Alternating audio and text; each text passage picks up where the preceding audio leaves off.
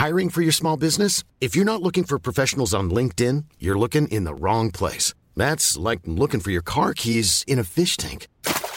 LinkedIn helps you hire professionals you can't find anywhere else, even those who aren't actively searching for a new job but might be open to the perfect role. In a given month, over 70% of LinkedIn users don't even visit other leading job sites. So start looking in the right place. With LinkedIn, you can hire professionals like a professional. Post your free job on linkedin.com slash people today.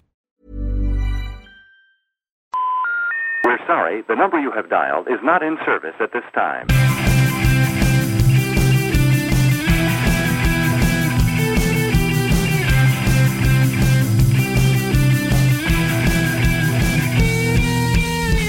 Hello and welcome to the World Cricket Show, the world's favourite cricket show. My name is Adam Bayfield and I'll be your host for this one. And this other bloke here is Tony Kerr. Hey, Tony, we seem to be on the beach again. definitely, yeah. A lot of beach. And not just any beach. We're on Petit Port, uh, another of Guernsey's kind of premier beaches. In fact, my favourite Guernsey beach. In fact, in my very biased opinion, one of the best beaches in the world. Big, big opinions. Yeah, it's a top flight beach for sure. Um, Premier League, Premier League, Champions League beach. ICC Division 1. Yeah, it's amazing. I mean, it's only fitting, really, isn't it, when we're discussing, know, a Test series involving the West Indies that, you know, given the you know the amazing beaches on offer over there, that you know we kind of try and bring you a flavour of some of the best beaches that we think in the British Isles. I mean, so just to I guess paint the picture, uh, Petit Port is on Guernsey's south coast, at the the bottom of some pretty uh, big cliffs, and we're sat kind of nestled in by the rocks at the bottom. Uh, but what makes it so special is that the yeah the, the beaches here on the south coast are generally quite rocky, but or around this area quite rocky. But yeah, there's just a massive expanse of sand at low tide, which we're going to go and explore in a minute. Yeah, it's kind of vast swathe of golden sand, and it's just it's just glorious. But as you say, we're at the foot of the cliff. I think there's I think we counted them once. There's 375 steps to get down, and crucially back up. And uh, when you're when you're carrying a laptop and podcast equipment back up, it might be even uh, even tougher than normal. But yeah, the other day I said to you because you know we've we've decided we're just going to start podcasting on the beach because you know why not. And the other day I said to you, well, I guess you know the dream, the dream is to do a podcast on Petit Port one day, and you're like. Well, why don't we just do that? And I was like, "Oh yeah, we could just do that." The achievable dream. but and in fact, it, in in a lot of ways, it's a perfect beach for podcasting because it's usually because of those steps. It's usually pretty quiet. You know, the steps kind of keep the the riff raff away. if that's uh, if that's not too uh, yeah condescending a term to use. But uh, but actually, because it's such a nice day and the summer holidays, there are quite a few people around, and I don't think anyone's noticed that we've whipped the microphones out yet. But um, but yes, it might. Uh, Listen, we might get a few hecklers. we might yeah. get a few hecklers. but I was going to say, what a treat for them. You come down to Petit Port, you're expecting just a day at the beach, and you end up with a live World Cricket show. well, you think you come down on a day like this, you think, could it get any better? yes, is the answer. Uh, in fact, actually, we uh, enjoyed a, a wonderful cricket moment here quite a few years ago, didn't we? Watching the end of the test. I've now forgotten which series it was. Uh, it was the 2013 Ashes. That when, it was. a Trent Bridge test when Jimmy Anderson was taking those wickets to win the game. Yeah, we stood in the sea, watched the end of it on my phone, sort of waist deep in the uh, in the water. Uh, yeah, it was quite amazing. It tells you that. So so good. I'd forgotten which series it was. well, it tells you that that was quite a long time ago because I remember at the time being like, watching cricket on a phone. This is incredible. We're living in the future. So yeah, we've got some happy cricket memories from here already. Played cricket down here quite quite a bit, haven't we? A uh, bit of beach cricket and uh, making some more great memories uh, today. You you're you're ready to go. You've had your chicken wrap. Is becoming a bit of a tradition. Yeah, was so- like, almost exactly the same meal as last pre-pod meal, just presented in a slightly different way. Goujons instead of southern fried, wrap instead of baguette, sweet chili instead of mayo. and there's no kiosk here. There's no, you know, there's no amenities. So you had to pop somewhere on your way here, which made you about 20 minutes late. And uh, you're, you're quite out of breath when you got here because you sprinted down the steps to try and uh, placate me a bit, I think. But I, I, that p- potentially involved you pushing some children out of the way. they, they looked a bit miffed when they turned up a few minutes later. Yeah, it's quite there. It's got quite narrow steps as you come down, and yeah, it's a sort of like a sort of ten pin bowling ball as I kind of just careered down them, bundling people out of the way as I went. Well, you made it though, and we're sat on this this enormous rock overlooking the bay, uh, just watching a few uh, boats pottering about out there.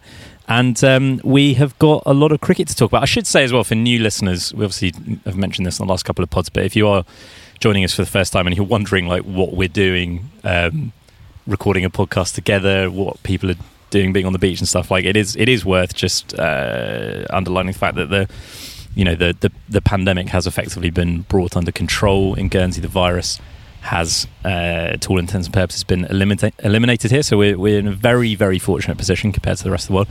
What are we? Are we approaching 80 days without a new case? So we're incredibly lucky here. We're life is back to normal with no social distancing or anything like that, at least for the time being. You know, there's a big question about when we're going to open the borders and what will happen then, but we're kind of uh, getting on with things uh, while we can, uh, and that does mean that we can podcast together, Tone. And again, what a treat for what a treat for the world, not just the people on the beach here. Big cricket discussion to have today because Test cricket is well and truly back. Uh, and we've got another excellent Test match to talk about from England's home series with the West Indies. But actually, just one quick note before we get going. As we discussed uh, and as we assumed on last week's show, the T20 World Cup has indeed been postponed. Did you see this time? Yeah. So it was due to take place in Australia uh, in October, but they have postponed it for a year. It looks likely that the IPL will fill the void and take place in its stead, probably in the UAE, because uh, obviously, uh, unfortunately, the pandemic seems to be worsening in India. So yeah, probably not a surprising decision, I guess, but but one that you know hasn't been um, crystallized until now. I suppose, yeah, the the fact that the tests have been played in the last couple of weeks and have gone really well does kind of show that biosecure cr- cricket is possible. But I guess it's um, it's much harder at a global tournament with teams coming from all over the world and presumably much a lot more players involved, a lot more backroom staff and people involved. It's just a much harder much harder thing to pull off, I suppose, than just a bilateral series. Yeah, quite. I mean, uh, yeah, it's not a surprising decision, is it? Um, I don't know too much about the situation on the ground in Australia, but I know there's been some kind of ramping up of lockdown locally, hasn't there, in Melbourne, you know, in recent weeks and, and potentially other places as well. So, it, obviously, you know, it's a situation that's kind of changing all the time, I guess, and for a tournament or an event that, that on that scale, it's probably a later decision maybe than many would have expected in a way, but um, I guess yeah, it has to be made at some point. Uh, I wasn't exactly clear from the the news whether it meant because obviously there's supposed to be a T20 World Cup next year as well. Anyway, whether the Australian T20 World Cup is being postponed to next year and therefore the one in India will be pushed back as well, or whether the Indian one will just be played as usual and then Australia will host in a couple of years. Uh, it wasn't quite clear no, from their release. I think it's I think it's the former. I think yeah. I think they've postponed both by a year, so it'll be in Australia next sense. year, and then in India the following year. I mean, it, it's it was already a, a, bizarre situation, you know, that there was such a long gap between T20 World Cups and then two come along at once. But it's it's kind of made even more bizarre now that yeah, it'll be five and a half years between T20 World Cups and then one year between T20 World Cups, which is a yeah slightly slightly strange situation. But obviously, it, some of that is uh, was out of their hands, and it, it is what it is. So um, yeah, just just to kind of. Uh, uh, to to flag that at the start, but let's uh, let's get going. Let's dive into the Test cricket that's been going on this week. As I said, I've got my laptop with me. I've got the scorecard open here. Got all me bits and bobs, all me tabs. Although I've just seen that uh, I've got a tab open that's a YouTube video called uh, Phil Dunphy's funniest moments. so there you go, just on on yeah on point. Gives you some indication of what I've been doing this morning. But yes, let me bring the scorecard up here. So after the thrilling return of Test cricket in Southampton last week, the series between England and the West Indies continued in Manchester, and the excitement continued too. It was another excellent Test match. This time, England won it to level things up. West Indies won the toss this time and elected to field first. So England was sent into bat. Um, they had a difficult start. They were at one stage 29 for 2 and then 81 for 3. But then a pretty remarkable partnership between Dom Sibley and Ben Stokes. They put on 260 runs together. They both faced more than 350 balls it was very patient progress. Sibley finished with 120 from 372 balls. Stokes finished with 176 from 356 balls. They finally declared on 469 for 9.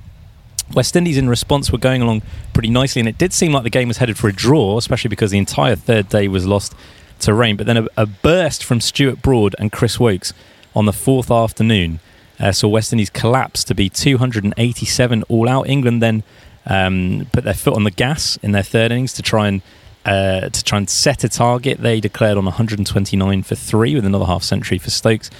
That set West Indies a target of 312. That was always going to be out of reach, uh, but they just needed to try and survive the remainder of the fifth day. Uh, but they couldn't. A couple of half centuries for Brooks and Blackwood, but wickets for Broad, Woakes, and Stokes and Bess. Wickets shared around uh, meant that they were eventually all out for 198, uh, and that give gave England uh, a big victory by 113 runs.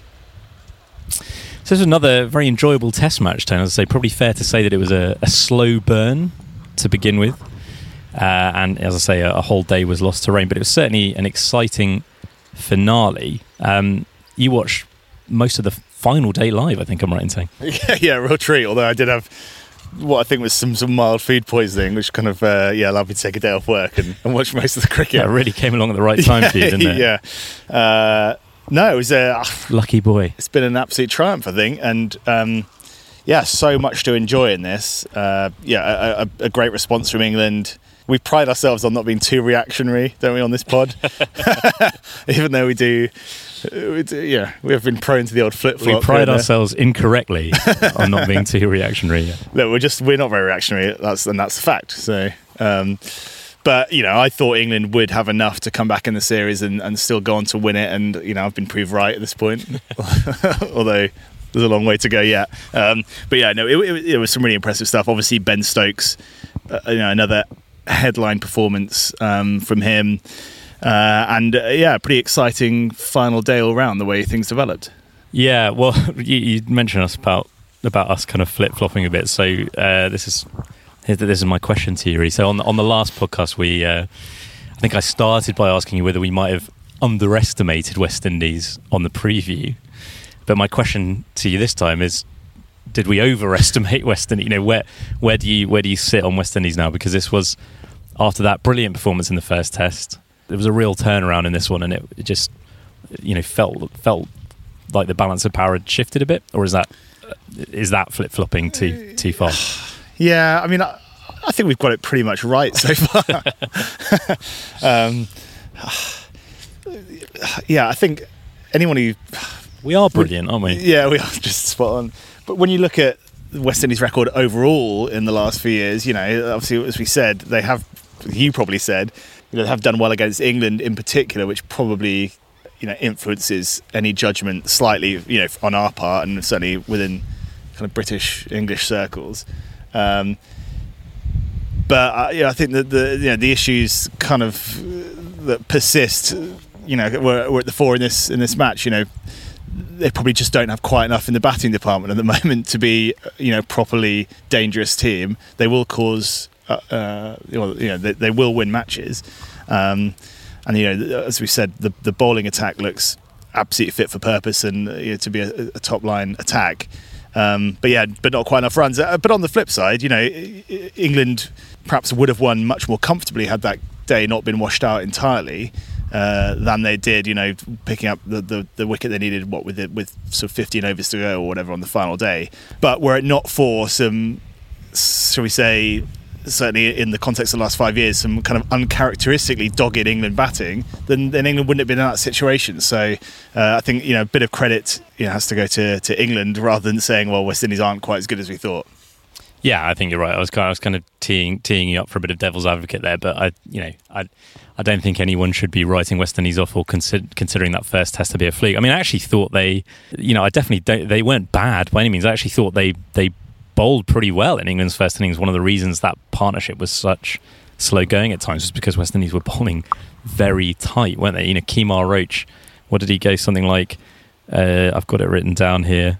He bowled 521 balls without taking a wicket in Test cricket, but he was bowling really well in that time. He was bowling superbly, and that they, they, you know, Stokes and Sibley had to defend because because the bowling was very good. But ultimately, they just couldn't find a way to to break that partnership, and England kind of got away from them from there. And as you say, for all their undeniable, I think, improvement in Test cricket. There is still a fragility about the West Indies batting, especially without Bravo and Hetmyer, who obviously haven't travelled to England for this tour.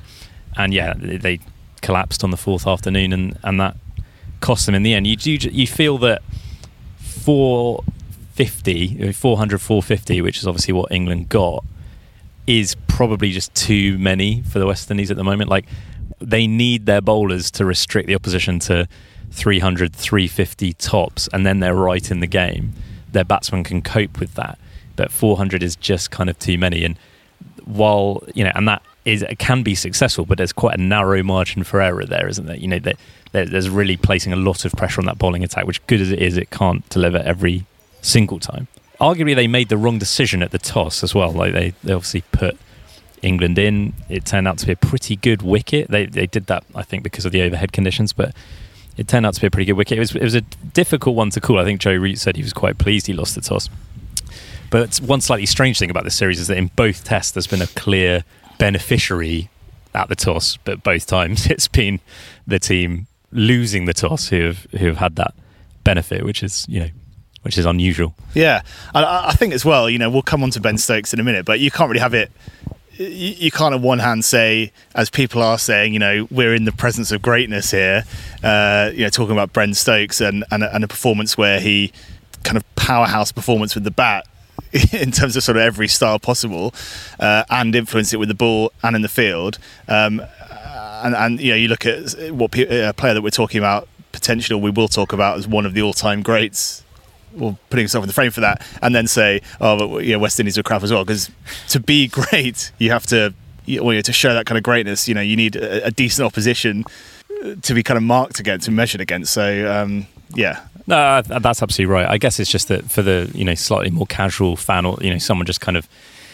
dipping into this test, they might just think, oh, West Indies collapsed again. You know, that's just the way it's been for 10, 15, 20 years. Um, but the, I do still think this team is a, is a lot better than that. But just just there does remain that fragility in the batting. I think they looked a bit tired as well. Like that, that's probably another um, issue for them. Is just perhaps they still don't have the depth, the the depth of a kind of top tier test team. Like these games are coming thick and fast. They tend to come thick and fast anyway in modern test tours, but especially this series because they're trying to, you know, obviously keep it as brief as possible so that West Indies don't have to spend too long in the country um, there's not much time off between these games, and West Indies played the same bowling attack here, perhaps because they just don't feel that the same quality exists outside of that first choice attack.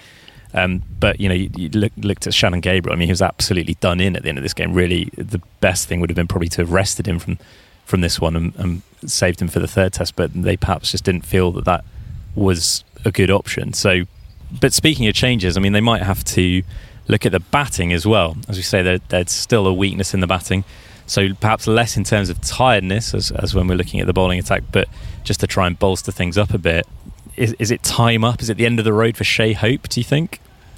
Uh, it's not had a good series so far. Yeah, it's tough. I mean, when you look at that batting lineup, and, it, and it's something England have been short of probably in the last few years. Uh, you know, I can mention Ben Stokes again until Ben Stokes is, you know, now developing into that kind of, uh, you know, like talismanic batter as much as anything. Is that I think yeah, West Indies, all of the the batsmen are kind of one. You know, they're they're waiting for someone to put their hand up and kind of mark themselves out as a as a regular, yeah, uh, you know, as a reliable source of, of big runs and yeah, the, obviously Hope hasn't had the best best of it, has he? But uh, yeah, I, I, don't know what the answer is in terms of who they bring in. No, they, as you say, they've probably got a few too many who are a little bit hit and miss. Like what they can be absolutely sensationally good. You know, so they've got so much talent, and we've seen them do it, but they're, they're just lacking a little bit of consistency. Potentially, Darren Bravo is that man, although he had had a poor run of it before he came back into the side last year. You, you can't sort of rely really on anyone in the batting lineup, including including Craig Brathwaite, who you would say should be that guy. But Shai Hope, I just wonder, you know, have we have we all been duped a bit by those Headingley hundreds? Again, you mentioned that West Indies have done really well against England in recent years, and those hundreds obviously came against England. And has that kind of pulled the wool over our eyes a bit to the fact that aside from that, he's not really done a lot in Test cricket. I suppose it's not just that. There's the his 50 over form as well. I think he's averaging 52 in ODIs. Like he is one of the top ODI batsmen in the world, but his record in Test cricket, like his overall record, is not great. And then since those Headingley hundreds, which were three years ago now, let's not forget. Since then, it's it's borderline disastrous. He's averaging 24 with two 50s and no hundreds in 34 innings since then. Uh, and since the start of 2019, he's averaging less than Kemar Roach in Test cricket. So, you know, he's such a talent, isn't he? He's a really great batsman to watch, but it's just not happening at the moment. Well, anyway, turning to England, then, you know, obviously they'll be very pleased with the performance. It was an excellent response after uh, a relatively underwhelming performance in that first test.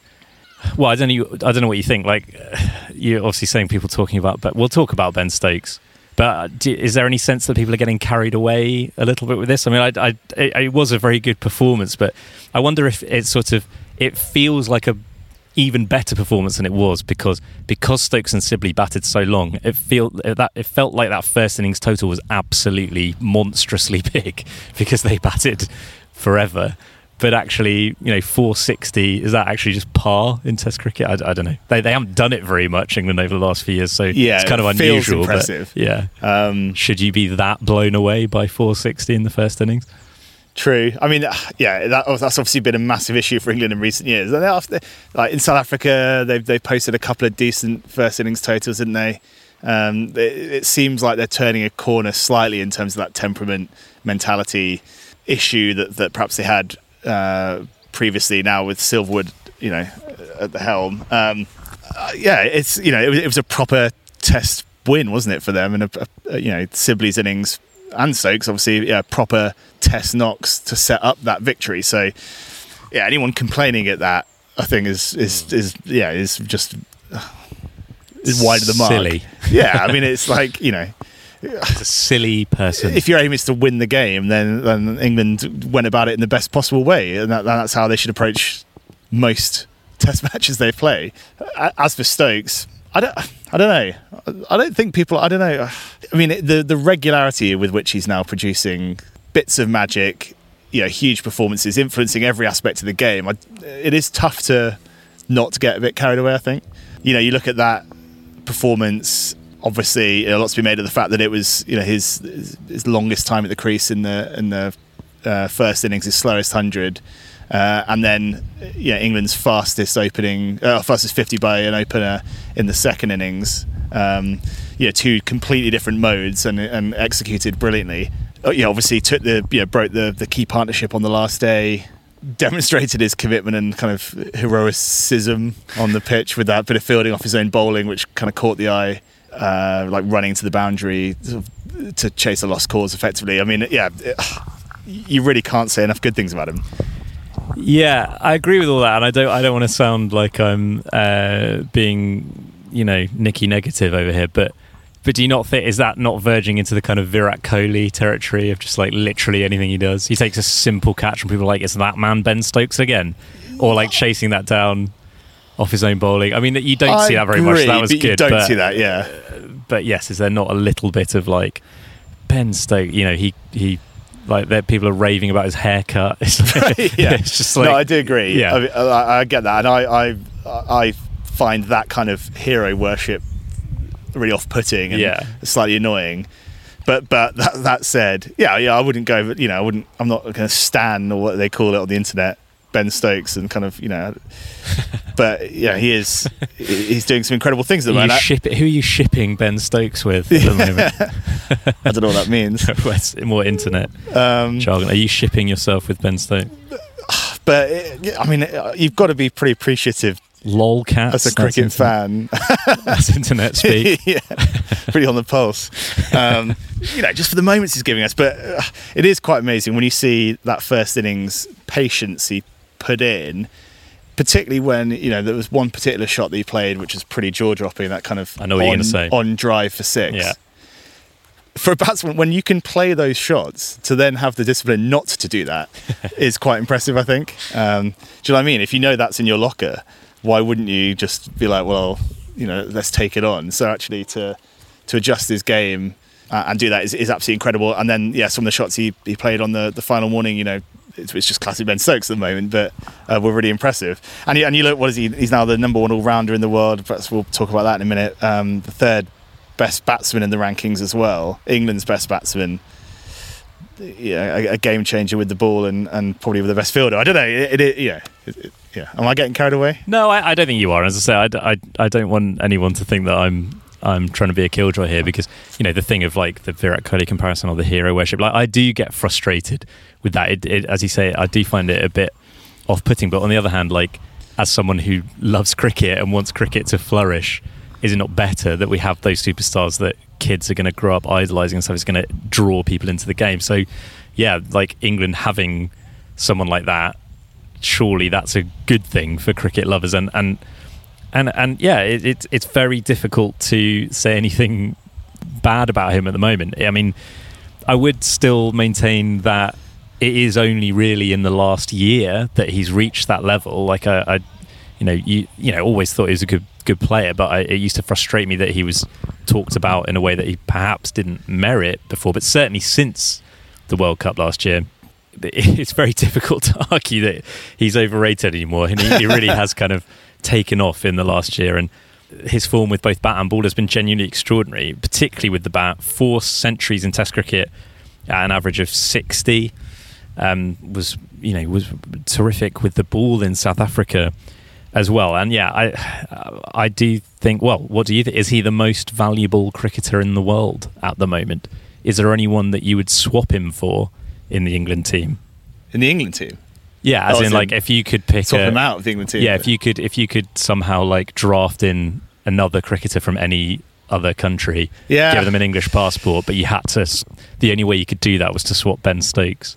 Is there anyone I mean, you'd pro- go for? Pro- yeah, I don't think so. Um, possibly, I wouldn't, but you could make a case maybe for Steve Smith because if you've got mm. Steve Smith in your team, you're probably not going to lose. You'd probably rather watch Ben Stokes. Yeah, like. But if you want, I, I think you're pretty much yeah. unbeatable with Steve Smith in the team because, uh, uh, yeah, on current, you know, on, on recent form because you know, how does a team against you get him out and, and therefore win the game? If you want to win matches, then you probably want you, you, you probably wouldn't swap for anyone at the moment other than Ben Stokes. And the way he plays, the way I mean, the shots he plays are some of the shots he plays are, are, are ridiculous.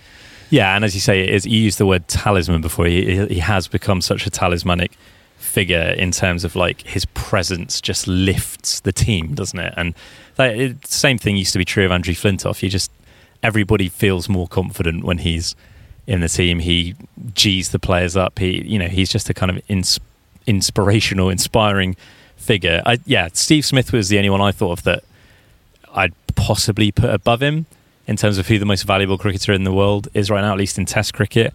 Um, but yeah, they're probably the two, aren't they? Like if you were picking a world eleven, they're probably the two that you'd say are most irreplaceable. Even Kohli, you know, someone like that. I don't know whoever you, you know, whoever. There's you're spoiled for choice in the bowling attack.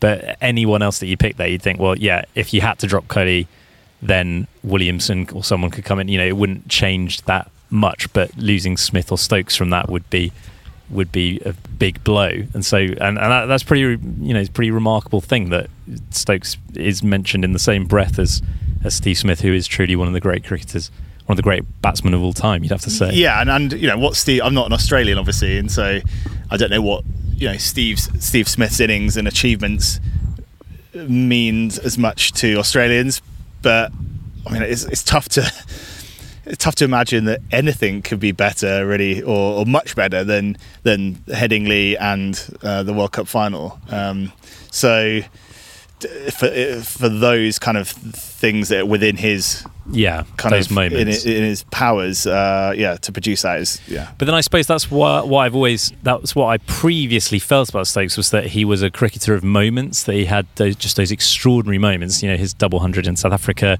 you know that he'd, he'd have those unbelievable performances with bat and ball, but that he didn't necessarily do it on a consistent basis, and that if you looked at his overall record, it wasn't that impressive.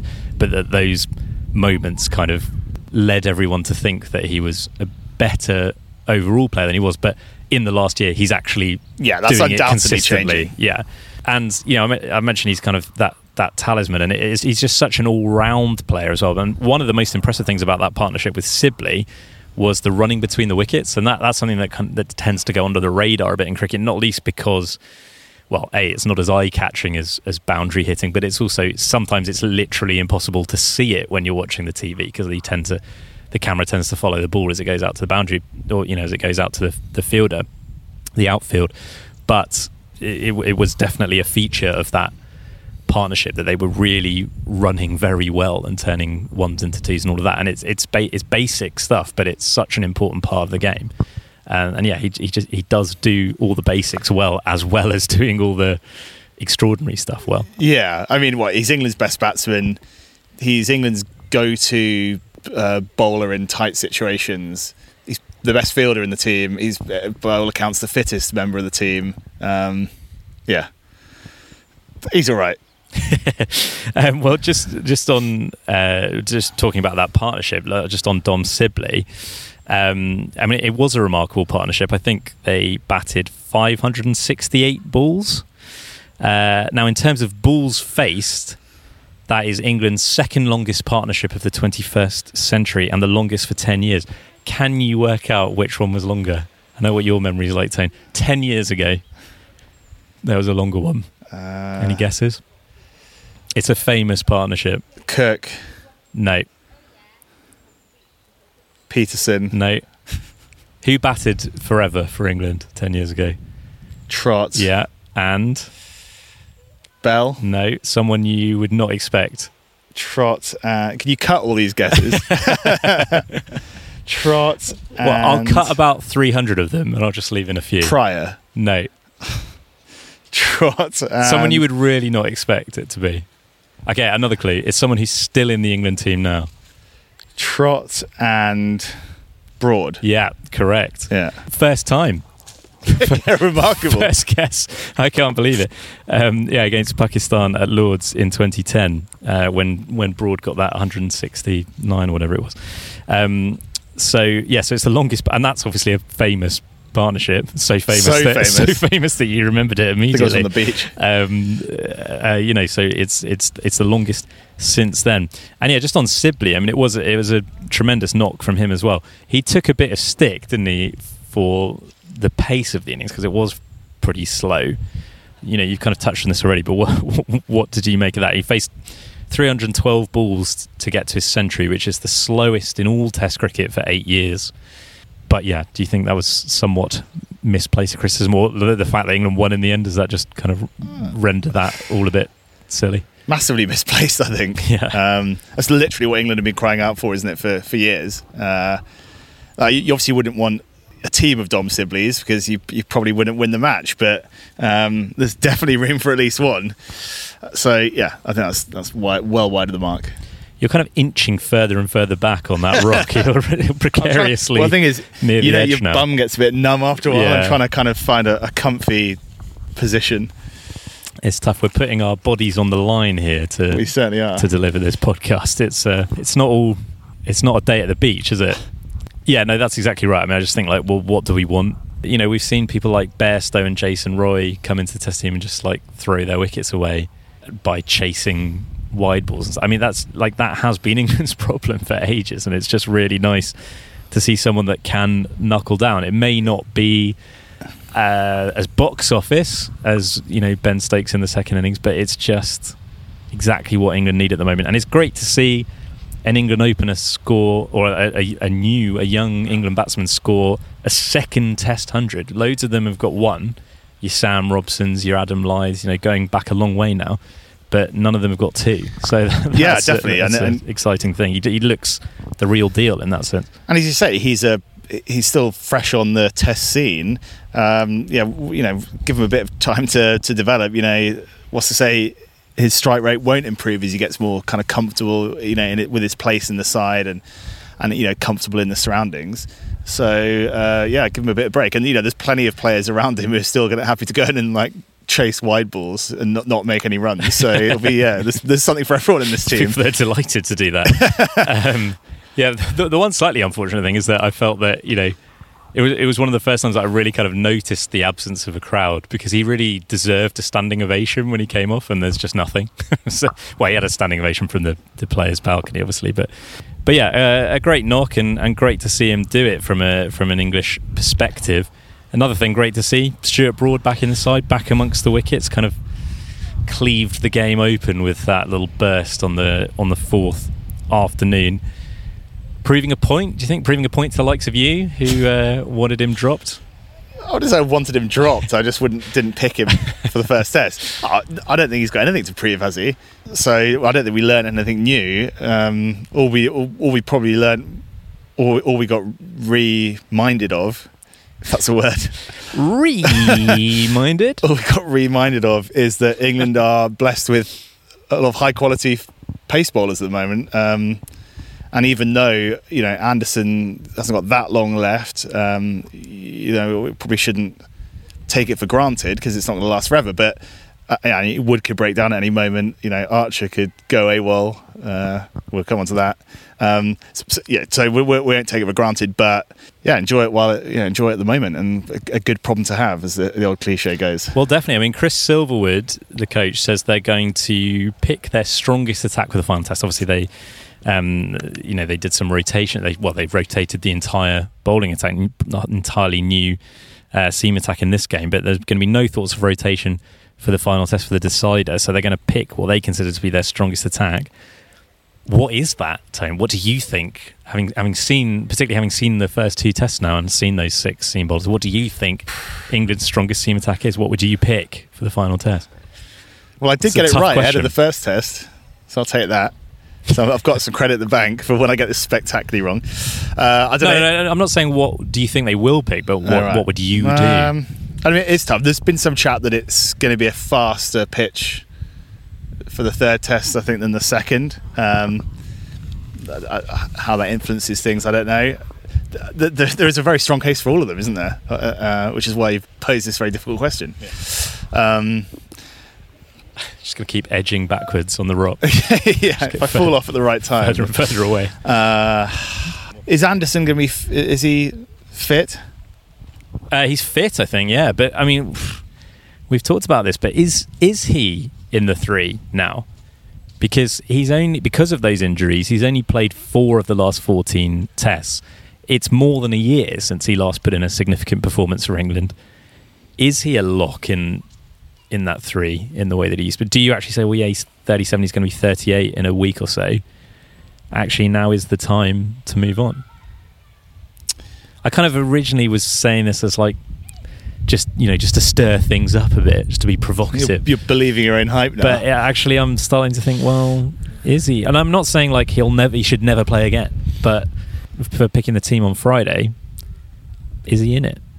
Well, that's a good question. I mean, there is talk as well, isn't there? Well, there is there's there's a, sense that Stokes will need, or the workload on Stokes, particularly in the bowling department, will need to be lightened, if not can removed entirely. So, yeah, would you want to go and potentially with Anderson, who's yeah, who has been uh, you know a bit uncertain of. of I was going to say a bit un- infirm of, of recent years. Yeah. Stokes, who doesn't want to be, or you know, you, you don't want to overwork. Wood, who has, you know, there is a risk there at, at any moment. I guess that, although Touchwood, you know, he has kind of turned a corner on the injury front. Well, I think Um, that's an argument definitely for not playing Wood and Archer Oh, together. and, and Archer has had injuries as Mm. well. So, uh, well, also both of them are, are just better suited to being that kind of impact bowler, that, you know, bowling in shorter bursts, shorter spells, rather than asking them to do the kind of donkey work. and harsh to you know harsh to to leave out Woakes. So you know, there's a player who you know the, the stats were widely publicised after this is has got to 100 Test wickets and a thousand runs, faster than pretty much all of the great. Um, or, or in fewer tests than most, or if not all of the great all-rounders. And his record in England is just unbelievable. So you, know, you should probably play him in England. No, I genuinely think, I think, yeah, the, what you're saying about fitness and Stokes' workload is another argument for playing Woakes. And I might well go Woakes, Broad, Archer at this point. Now, again, well, A, Anderson will probably be man of the match now. but B, that does not mean that I wouldn't play Anderson for the next game necessarily. It's certainly that I wouldn't, you know, take him on a tour or whatever. But I just think right now, and having seen the performances in the first two games, yeah, that's probably what I'd go with. Uh, there, there- we'll come on to it in a sec. The Archer situation is a delicate man management situation because you know do they want to be seen to be sort of punishing him twice? Um, but then you know is he going to be in the best kind of shape having sat in a in a room doing nothing for five days playing Xbox? It's really hard. Yeah, well, and then you could easily play Wood in that case, who, as we say, has been so good um, recently and is not always fit. So if he is fit, make the most of it and play him. In a way, I just think, well, I- I'm happy with any bowling attack that they put out. Yeah, I Um, mean, I think there's an, there's an argument for play the side that's just won. I would definitely like to see one of Wood or Archer in, because I do just like that, you know, having that pace, having that X factor, um, which is a bit of a cliche. But I mean, yes, the, playing the side that just won, I mean, that's that may well be good enough to win again. Um, but in terms of like just picking your absolute strongest side, if that's what you want to do, which presumably you do, then I would definitely like to see one of Wood or Archer. Um, but whatever they go with, I'd be reasonably happy with, and that's that's quite a good situation, quite a healthy situation for England, and not the situation as it was a year or so ago. When you're ready to pop the question, the last thing you want to do is second guess the ring. At Bluenile.com, you can design a one of a kind ring with the ease and convenience of shopping online. Choose your diamond and setting. When you find the one, you'll get it delivered right to your door. Go to Bluenile.com and use promo code LISTEN to get $50 off your purchase of $500 or more. That's code LISTEN at Bluenile.com for $50 off your purchase. Bluenile.com code LISTEN. Hey Dave, Yeah, Randy. since we founded Bombas, we've always said our socks, underwear, and t shirts are super soft. Any new ideas? Maybe sublimely soft. Or disgustingly cozy? Wait, what? I got it. Bombas. Absurdly comfortable essentials for yourself And for those facing homelessness. because one purchased equals one donated. Wow, did we just write an ad? Yes. Bombas. Big comfort for everyone. Go to bombas.com slash ACAST and use code ACAST for 20% off your first purchase. Speaking of Archer, you've touched on this a bit, but he was obviously left out at the last minute from that uh, from that second test because he um, breached the protocols and, and went home uh, during you know on the on the way from Southampton to Manchester and kind of revealed this to a, a, you know to a, one of the backroom staff um, who passed it on and and they um, took action and, and left him out. So it's a it's a tricky one to talk about in a way. But what what what did you make of the of the whole thing? Well, yeah, it's very unfortunate. I mean, yeah, there's there's so many things at play, aren't there? I, I- read Archer wrote a column today in the Mail, and there's a, a kind of a, a few bits in that that. I, I don't know. A few of the things he said, I think, were maybe poorly advised, or uh, I, don't know. Just kind of comes across as a bit cheesed off, which maybe he's got a right to be for for the dis, you know the discussion of him, uh, the player in um, some circles, you know that, that there seems to be.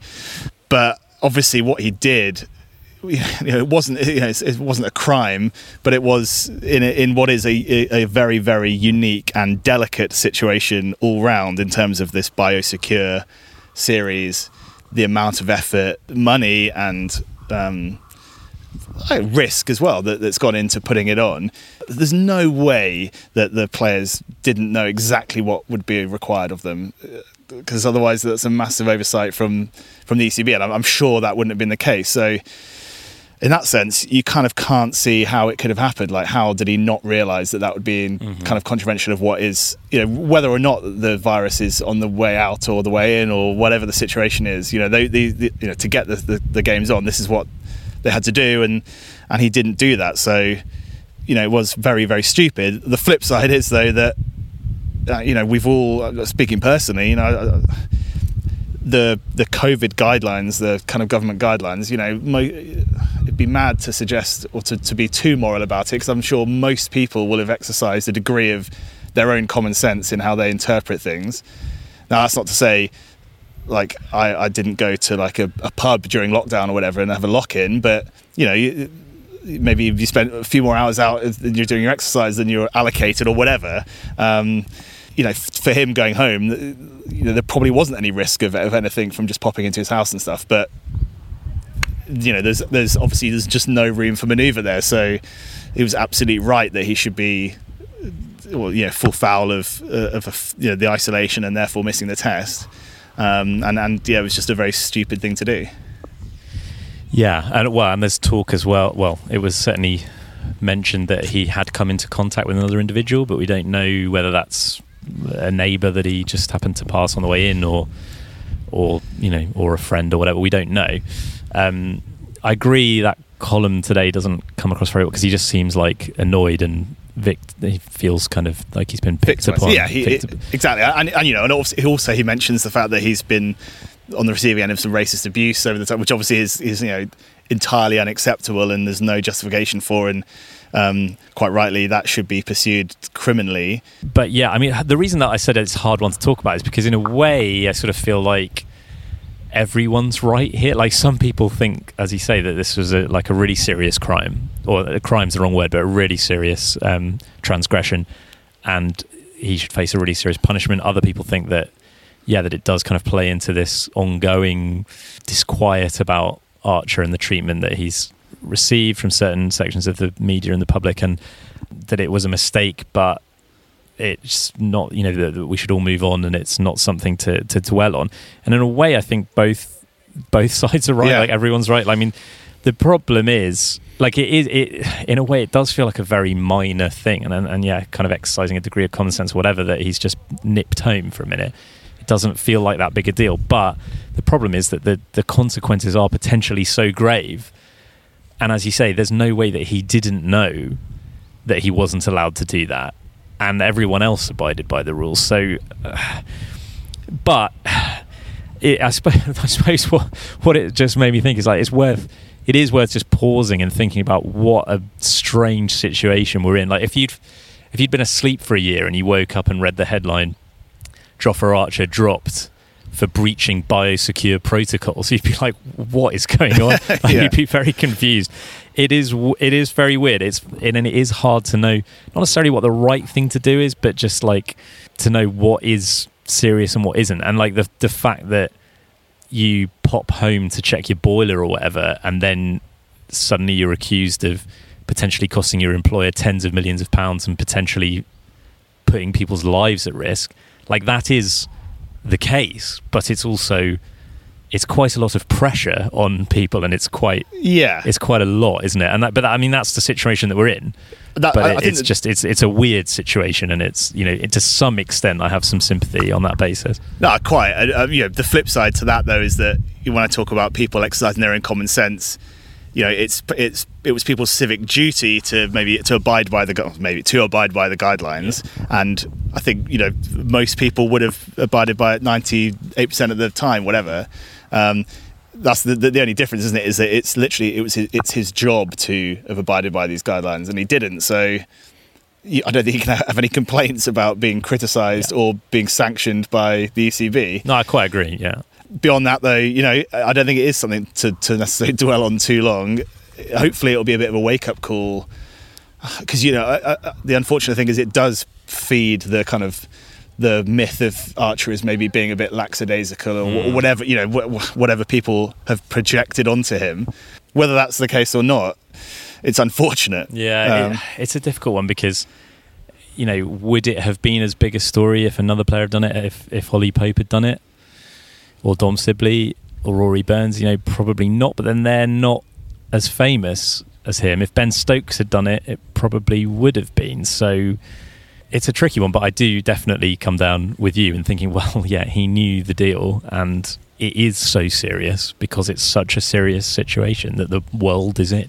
Yeah. and um, I- I, I don't think it kind of necessarily affects his, and it shouldn't affect his short, medium, long term future as an England player or Oh, his no, no, no, no. reputation. You know, England players have done some weird, wonderful, and stupid things, haven't they, over the years? You know, but very much more dangerous things. You know, Stokes, the Stokes Bristol incident, Mm. um, yeah, Andrew Flintoff and the Fredalo incident. You know, people do things that that just aren't, you know, don't kind of make sense to to maybe the normal person in the street. Yeah, I suppose Uh, that's and, are, and, are, and, are, and are forgiven. So I suppose that's kind of what I'm getting at, though, in saying that uh, you know I, I'm sort of split on it. I'm torn on it because because it's really like what he did on the sur- on a surface level is like nowhere near as bad as those things you're Mm. talking about. Certainly the Ben Stokes incident. You know, in normal circumstances, like he literally just went home. But Yeah. the potential consequences are way more serious than what Stokes did. So it's yeah, and in that sense, it's a little bit of a difficult one. But a- a- and and at a, at the time, you know, if I don't know if England had been on that tour of the Caribbean and there'd been like some kind of I don't know wide-ranging shark infestation in the seas of the world, and literally the only way the Test series or the, the tour had been put on is if everyone understood you cannot go in the water or you can't go out on a pedalo, eh? and he'd done that, you'd be like, well, that's the one thing we asked you not to do, and so. So it's like to do the one thing they're asked not to do is leave the bubble, and That's and true, That's what he did. So yeah, I don't know. Like I'm sure we'll all laugh about it in 20 years time. Yeah, and, and Yeah. yeah. and you know we're, we're here sitting on a rock on the beach chatting about this in a COVID-free island in a fortunate situation. I, you know, I, I don't know how many pages long the guidance was or the documentation or whatever that the players have been given to read, and you know who knows? But as you, as you say, no one no one else made that mistake. So I, yeah, I just hope that Archer that the path forward kind of clears up a little bit because certainly reading the tone of that column, you do get the sense that he feels a bit persecuted at the moment. And I I know there was obviously that controversy or that that kind of the stuff that surrounded his selection for the um, the World Cup and and the you know all that kind of stuff. We've discussed that at length, and I, I do think there were there were reasonable discussions to be had at that point as to whether it would upset the balance to bring him in. And uh, obviously, some people felt that, that that in some quarters those discussions were veering on the kind of on the racist and the, and whatnot. So I, I don't know. It is just a bit of a shame at the moment, and I'm, I'm sure there's yeah yeah he's clearly he's, he's clearly a great a great personality, a great cricketer, uh, and you'd hate for someone who could be a real um, without Superstar. being too cliche, but yeah, a role model and a superstar and a and a yeah a, a brilliant part of, of England's future to be kind of hammered down and chipped away at. And so it's still very early days, isn't it? So you just hope that you know. and I, I, I, hopefully, we're not contributing to that because I think we've I think we've been pretty measured. Um, We are brilliant, aren't we? yeah, yeah, yeah. I, I think it's right to be you know brisk and um, a kind of forthright sanction that, w- that was placed on him, and then we all move on and let's Yeah, crack on. Yeah, let's let's yeah, let's Half an hour later, enough said. Yeah. Think, yeah. All right. Well, uh, the series poised at one all, and it's set up fantastically well for having a good time. the, the decider on Friday. What an exciting prospect that is, Tainer. A, a, a final Test decider. We haven't really had many of those in uh, in Test cricket for a while. So um, yeah, couldn't have asked anything more for this first Test series back. What's your? I'm going to put you on the spot again here. What's your feeling? What's the feeling in your waters? Which way is the wind blowing? Well, I'm not going to deviate. England to win it and take the series. I've flip flopped around. I said England 2 1 at the start. I said West Indies 2 1 after one test. So whatever happens, I'll be right. uh, unless it's 1 all, unless it's a draw. yeah. Um, I'll stick. I'll stick to my modified guns, and I'll I'll back Right. I'll back West Indies to, to come back and win this one two one. I mean the momentum's with England, but as we know, momentum isn't a thing. So uh, yeah, I'll go for West Indies. I do worry that they might, you know, I worry about their energy levels, particularly the bowlers. I'll go for West Indies to win. All right, well, uh, that's probably going to be it for the World Cricket Show this time. Have you enjoyed this one, Tone? It's been an absolute pleasure. it's quite nice doing this on Petit Port, isn't it? What a dream! Dreams do come true, uh, and it's been as you know just as good as I imagined. Where are we going to go next? Well, where do you go from here, really? True. Um, Herm, I think, probably. Herm, yeah, is a good shout. Sark, you know, it might be harder to do it in like a at the hour and a half window that I'm usually, that I'm usually allowed uh, to come and do this, but well, maybe just back here. Yeah. I'm just back here again. I've got about 10 minutes before we leave, so I'm going to have to wrap this up quickly so I can get a very quick swim in. Uh, but no, it's been uh, it's been good. I, I, I enjoy doing these on the beach, Tone. We'll be back with another podcast, probably from the beach, next time. In the meantime, if you enjoy the World Cricket Show, uh, get involved on the internet. We're on Facebook at facebook.com slash cricket show. We're on Twitter at cricket show, on Instagram at World Cricket Show. Tony's just taking a picture of me at the moment, probably to put on one of those accounts. Get a get a good snap for a good pick for It's like a cricket podcast come travel guide now. a good pick for social mead. Um, send us an email, worldcricketshow at gmail.com. Hang on, just sit up straight. Uh, and if you enjoy the show, then do write a review and leave a rating on Apple Podcasts or whatever podcast platform you use, because that does help to bring new people uh, onto the the banter bus. Is that? I wanted to rebrand the show, change the name, banter bus. What do you think of that? I, I'm not convinced.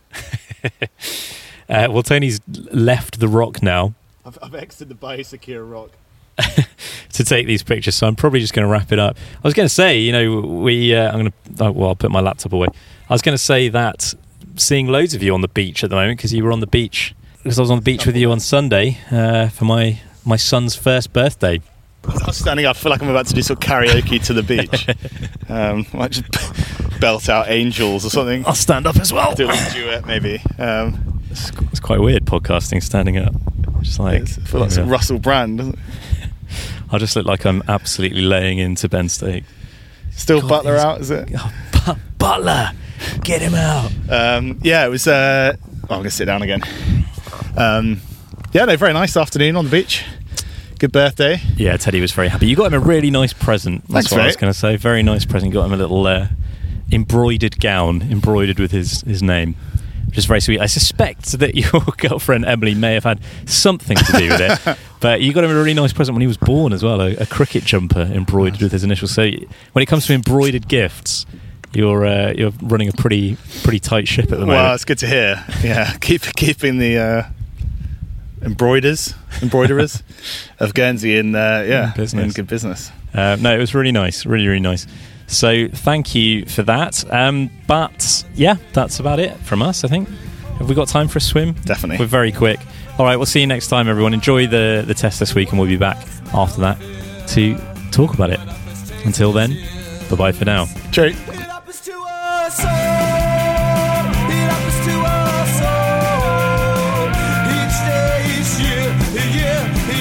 I can smell your fear. Ba-da-da-ba-ba, ba-da-da-ba-ba.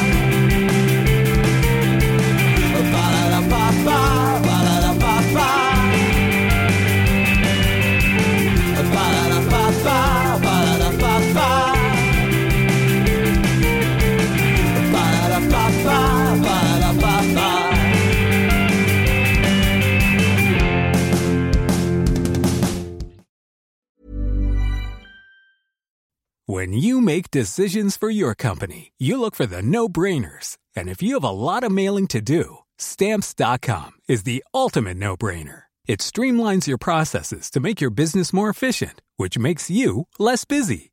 Mail checks, invoices, legal documents, and everything you need to keep your business running with stamps.com. Seamlessly connect with every major marketplace and shopping cart.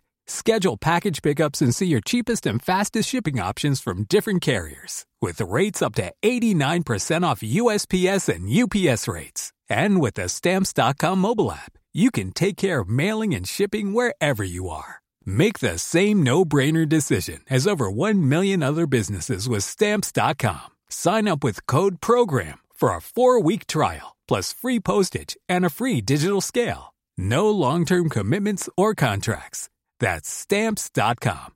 Code program.